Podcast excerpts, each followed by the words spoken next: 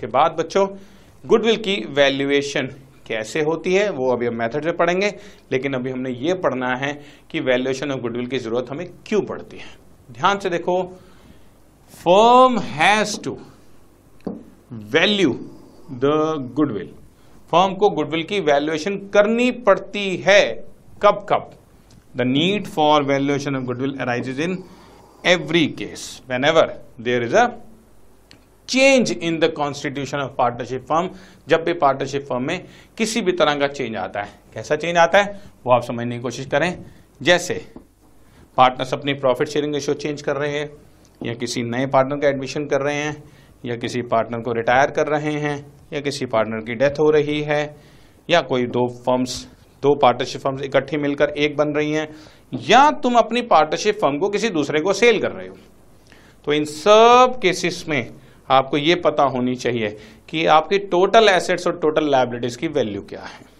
और total assets में से एक बहुत इंपॉर्टेंट एसेट होती है गुडविल तो गुडविल की वैल्यू क्या है? देखो गुडविल की वैल्यूशन हमें करने की ज़रूरत क्यों पड़ रही है स्पेशली क्योंकि लैंड एंड बिल्डिंग कितने में खरीदा है पता है और मार्केट वैल्यू भी पता है।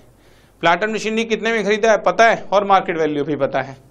स्टॉक सब पता है फर्नीचर सब पता है, लेकिन गुडविल है या नहीं है? पहले तो यही क्वेश्चन क्योंकि इंटेंजिबल एसेट है ना, और फिर उसकी मार्केट वैल्यू क्या है? कैसे पता लगाएँ?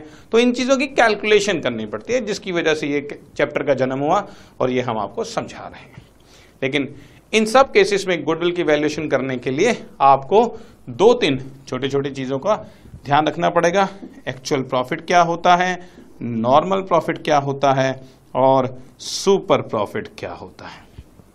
बच्चों एक्चुअल प्रॉफिट वो होता है जो कि बेसिकली तुम कमा रहे हो नॉर्मल प्रॉफिट जो कि तुम्हें मिनिमम मिनिमम कमाना ही चाहिए, जिससे कम कमाने पर तुम्हारा काम नहीं चलने वाला। और नॉर्मल जैसे मैंने बताया मिनिमम प्रॉफिट किसी भी इंडस्ट्री में एक मिनिमम रेट ज़रूर होता है, एक minimum required rate of return ज़रूर होता है। हर इंडस्ट्री का एक एक प्रॉफिट का मिनिमम परसेंटेज ज़रूर होता है। कि इंडस्ट्री ए में काम कर रहे हो तो तुम्हें कम से कम 12 परसेंट कमाना ही पड़ेगा, क्योंकि सारे 12 परसेंट कमा रहे हैं तो मिनिमम है, नहीं तो लुढ़क जाओगे। इंडस्ट्री बी में काम कर रहे हो, इसमें रिस्क ज़्यादा है तो तुम्हें मिनिमम कम से कम 18 परसेंट कमाना पड़ेगा। एक और इंडस्ट्री सी है, जिसके अंदर तुम लोग बहुत रिस्क ले रहे हो तो उसके अंदर मिनिमम 25 परसेंट तो कमाना ही पड़ेगा। तो वो जो मिनिमम प्रॉफिट होता है, वो तुम्हारा नॉर्मल प्रॉफिट, और अगर तुम उससे कुछ ज़्यादा कमा रहे हो तो वो तुम्हारा एक्चुअल प्रॉफिट जितना एक्चुअल नॉर्मल से ज़्यादा होगा नॉर्मल से जितना ज़्यादा होगा एक्चुअल वो प्रॉफिट तुम्हारा सुपर प्रॉफिट कहलाया जाएगा। That is called super profit. ठीक है जी?